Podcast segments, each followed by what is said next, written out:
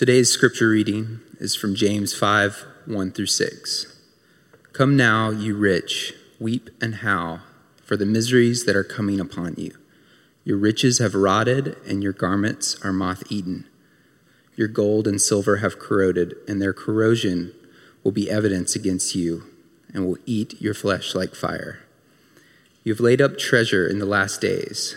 Behold, the wages of your laborers who mowed your fields, which you kept back by fraud, are crying out against you, and the cries of the harvesters have reached the ears of the Lord of hosts.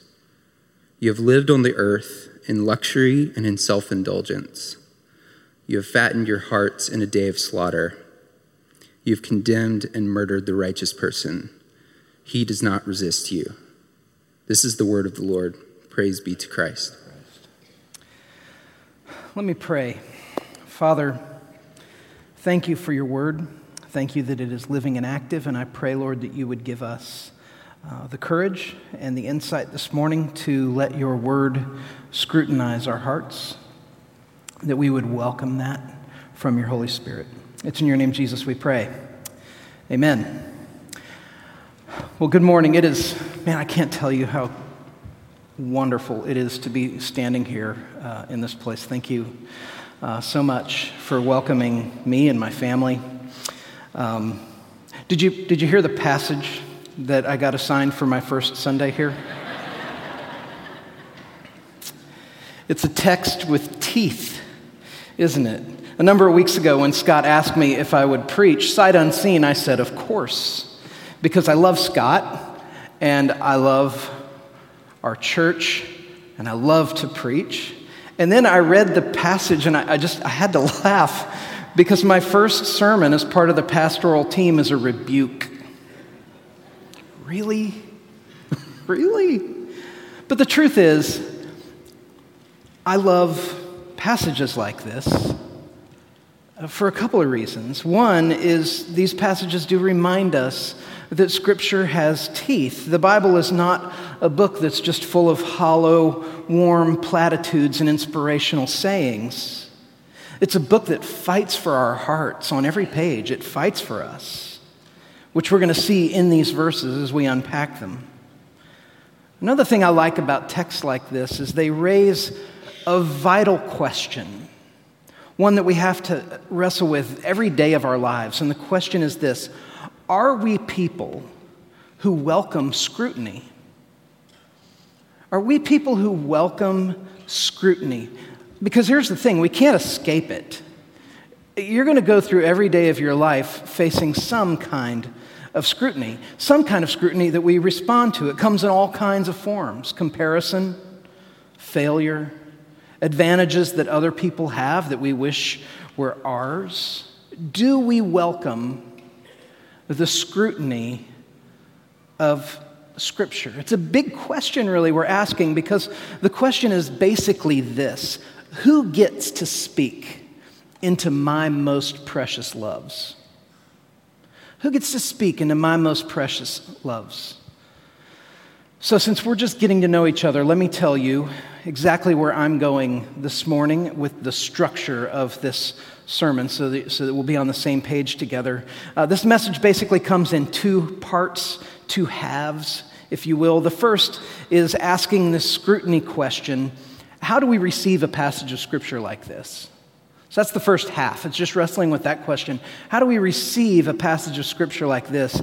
And then, second, we're going to unpack what the passage is saying and apply it to our lives.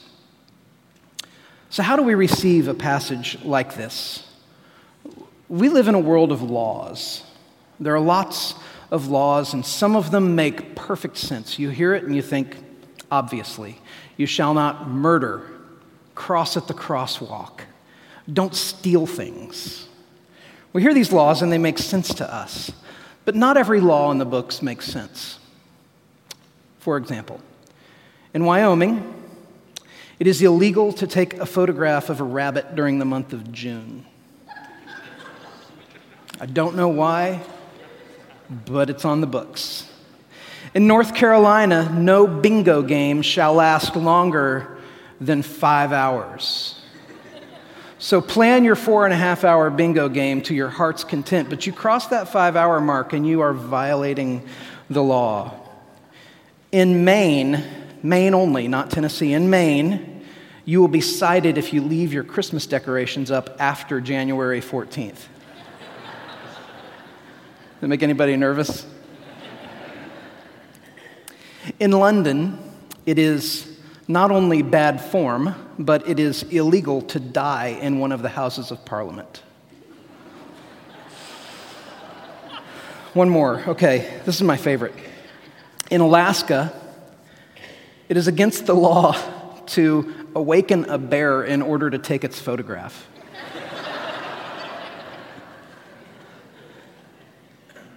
I love that one.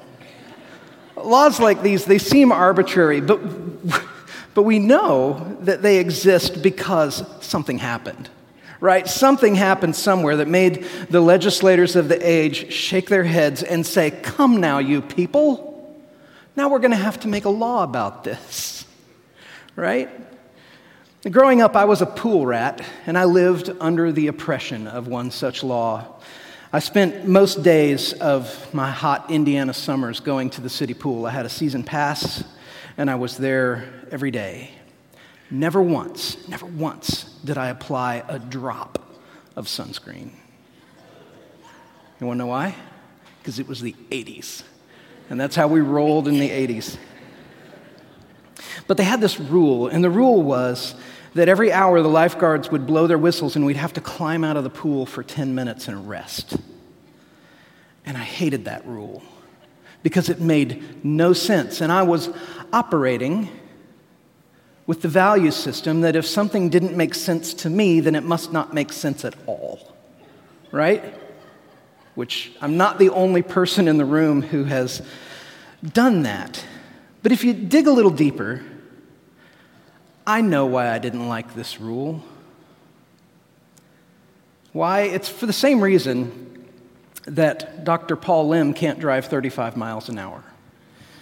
If you were here a few weeks ago, he preached and talked about getting a speeding ticket for going 38 and a 35.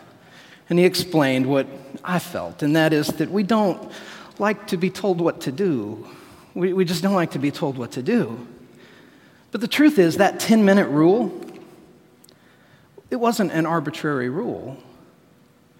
It was in place because the pool management, and I'm sure insurers understood that creatures like me, teenage kids, are creatures that come with limits. And in a pool, it's dangerous to push those limits. The Bible is full of law, it's full of instruction, it's full of rebuke, like we just read, and it presents itself as an authoritative voice. Come now, people, listen. Come now, listen. I don't know what your view of the Bible is. I don't presume to know what every view of the Bible is in this room or what authoritative voices you heed. I, I, don't, I don't know that. What I do know is that all of us heed some authoritative voice. We all do. It's inescapable. Some code or some law that we live by, even if the authoritative voice is just our own. We all live according to some code or rule. And at CPC, we believe that the Bible is a God given, reliable guide for life and faith, an authoritative one. And I want to give you one big reason why. There are many, but here's one it's because none of the laws in Scripture, none of them, are arbitrary.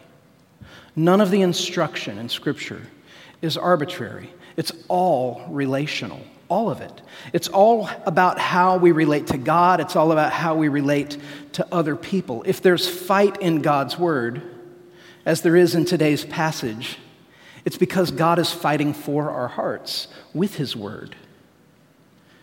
And the book of James is a fight for our hearts. We've seen it by way of John, James' strong language. I mean, so far in this sermon series on the ethics of grace, James has called his readers things that would have made them say, Ow, ouch, James. I mean, he called them last week adulterous people. He's called them foolish. He's called them hypocritical. Today, he uses a word for people who live in a city and a time not unlike ours. He says, You, you rich people. And it's got a barb in it. I mean, it's, it's, not, intent, it's, it's not super warm when he says, Come now, you rich people. He's using the term with strength. And here's what we have to understand by any historical standard, all of us in this room are rich people. By any historical standard, by right of being able to turn on a tap and have drinkable water come out, by being able to walk into a grocery store, by having mechanized travel, we are an incredibly wealthy generation, historically. And one of the key indicators of wealth is that we have options. That's, that's an indicator of wealth, is that we have options. We're able to choose this or that. We can say, when I grow up, I want to be this instead of that. When many people historically would be what their parents were because that's what you were born into and that was the limits of your realm, of your world. And so, as James describes the sort of rich people he's writing to, we share something in common with them, and that is that we all have, to a degree, the ability to use resources to shape the directions of our lives. All of us do. So, what does James teach in this passage? What is he saying? Let's listen to what the passage has to teach. It's ethic of grace. In the verses before this, James just finished addressing business owners, but here he's speaking to landowners, people who controlled regions of the area of Galilee and to control land is to hold power. And in this case, these landowners have been corrupted by this power. And so this text is about a social, social justice issue.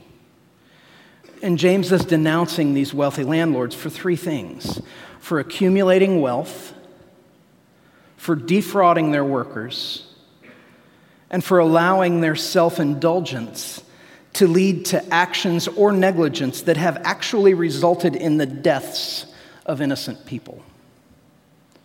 So, the accumulation of wealth, the defrauding of workers, and self indulgence that leads to the death of innocent people through negligence.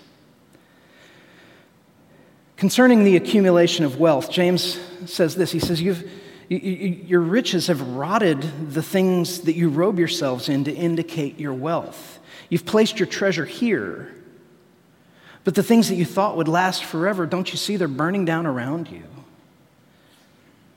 Though the situation James has in view is specific to his time and place, he highlights a problem that is universally applicable. Because James is talking to people who accumulate wealth in such a way, this is where we, we relate, people who accumulate wealth in such a way that they, one, lose sight of how temporary all of this is. Two, we lose sight of how it all belongs to God in the first place. And three, we lose sight of how God sees what's really going on in our hearts. And so there's a special sort of blindness that James is addressing here, one that I know I suffer from. And it is the inability to see beyond what I think I must have in order to be secure. So, have you ever asked this question? What do I feel I must have? What do I feel I must have in order to be secure? Everybody in this room, we have an answer to that question. It may take us a minute to find it, but we all have an answer to the question of what we feel we must have in order to be secure.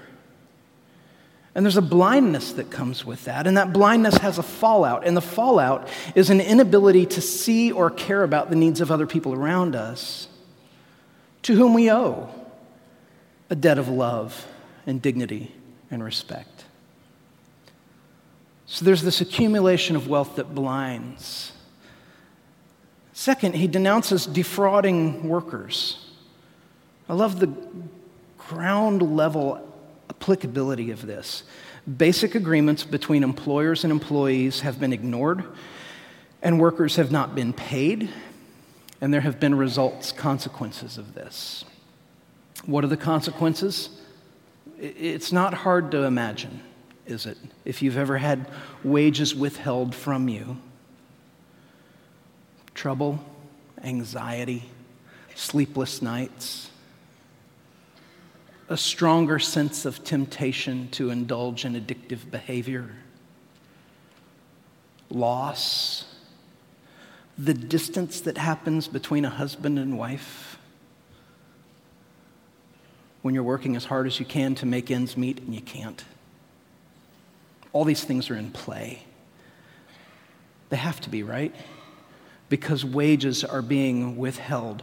Now, lest we get too spiritual and too metaphorical too quickly, let's pause and make sure that we understand that this is a literal situation James is addressing, and as such, has applicability, I'm sure, to some of us in this room. If you're someone who is in a position to withhold a wage from somebody, if you're somebody who has withheld a wage from somebody, if you're someone who is in the process right now of withholding a wage from somebody and that wage is due to them,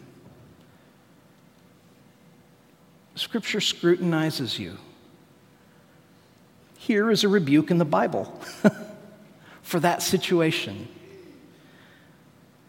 James says to those who defraud, this is the way he puts it. He says, You've fattened yourself through self indulgence. You've cheated your workers to support your own lavish lifestyle, unaware that you're going to be judged by the owner of the universe. So he speaks into that to scrutinize the heart of those who defraud others what they're due.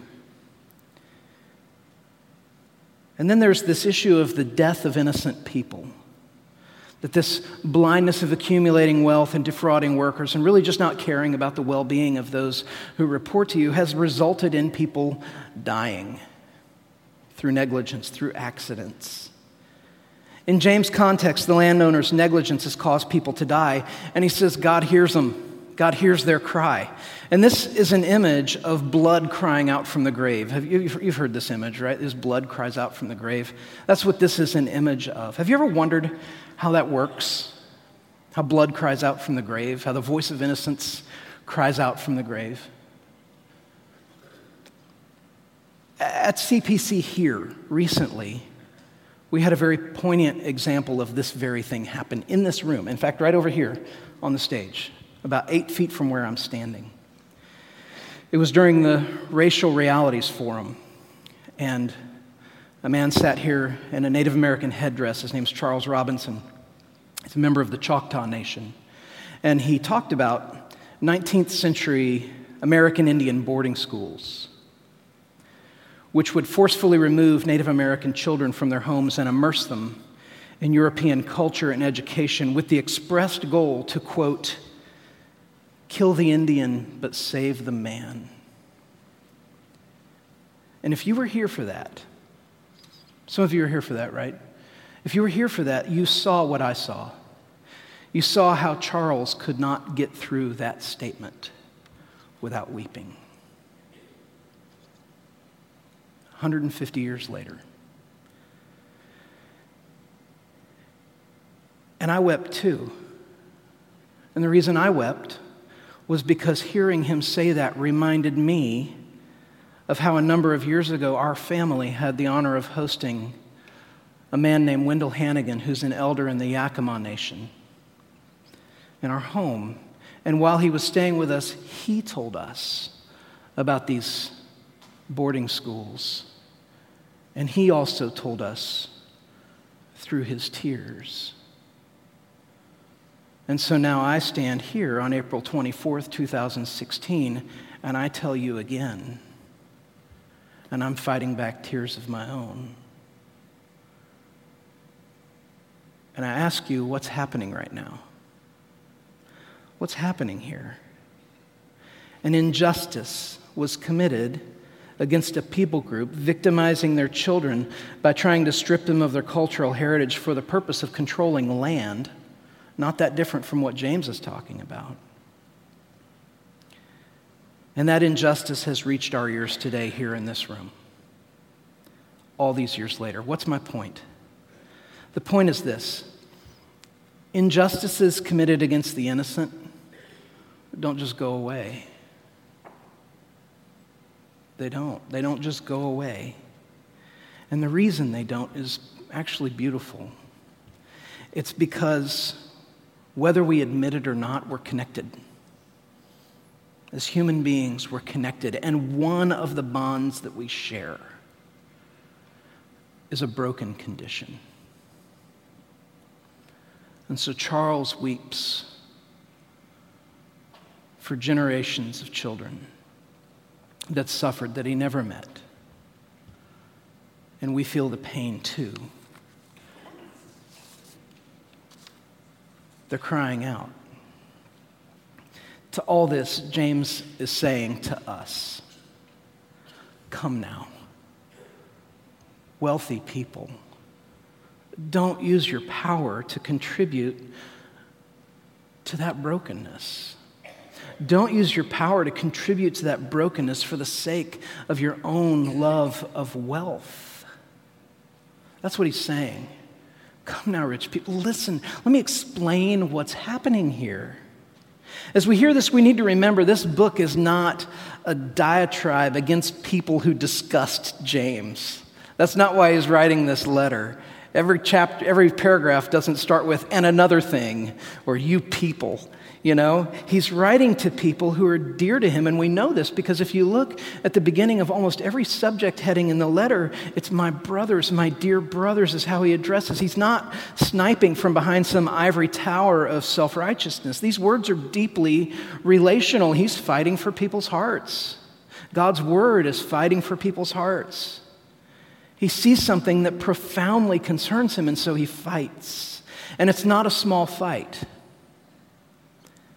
This passage and the subject go to one of the deepest areas of idolatry that we know the love of wealth, the love of money,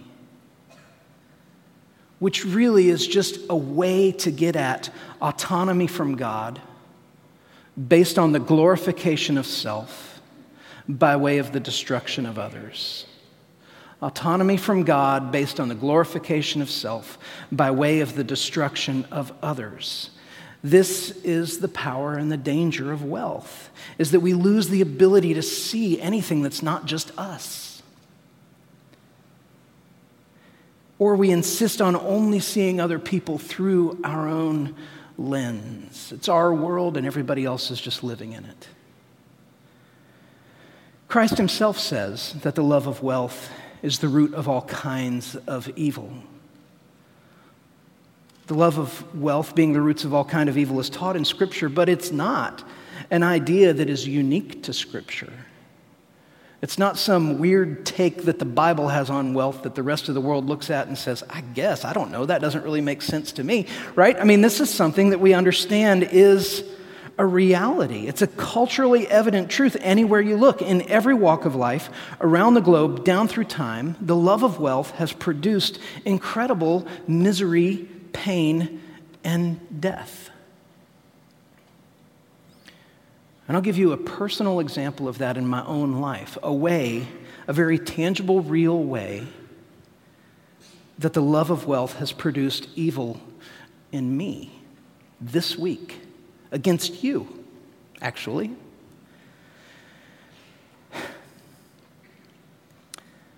See if you don't have an example in your own life like this so I'm not just standing up here naked and alone. As I prepared this sermon, this passage fought with my heart.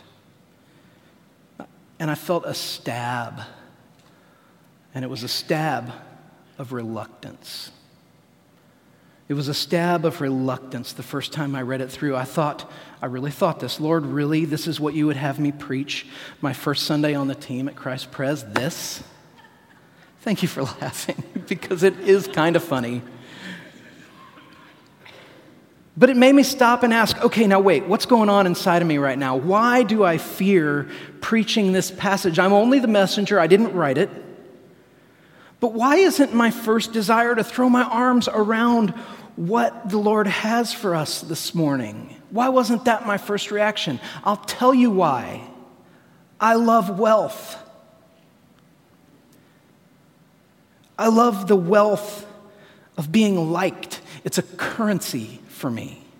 It's a currency that I want to accumulate to the point that I felt a reluctance to teach God's word for fear of losing your affection. Lord, have mercy.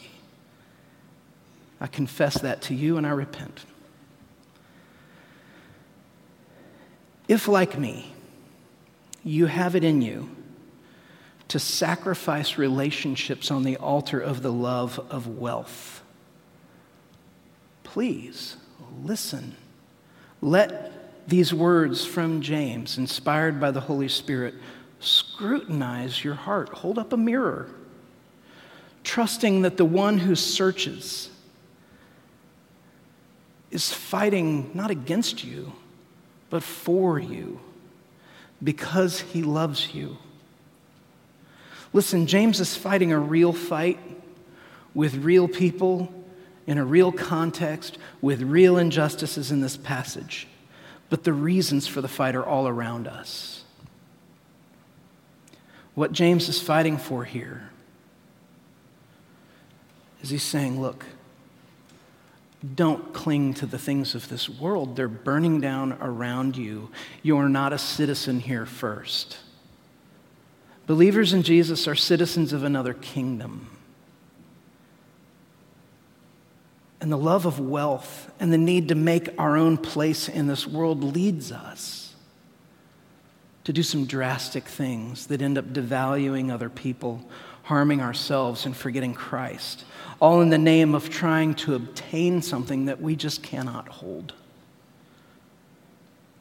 And so when James gives hard words to people prone to be governed by the love of wealth, which is all of us, this is an incredibly gracious, important gift and help.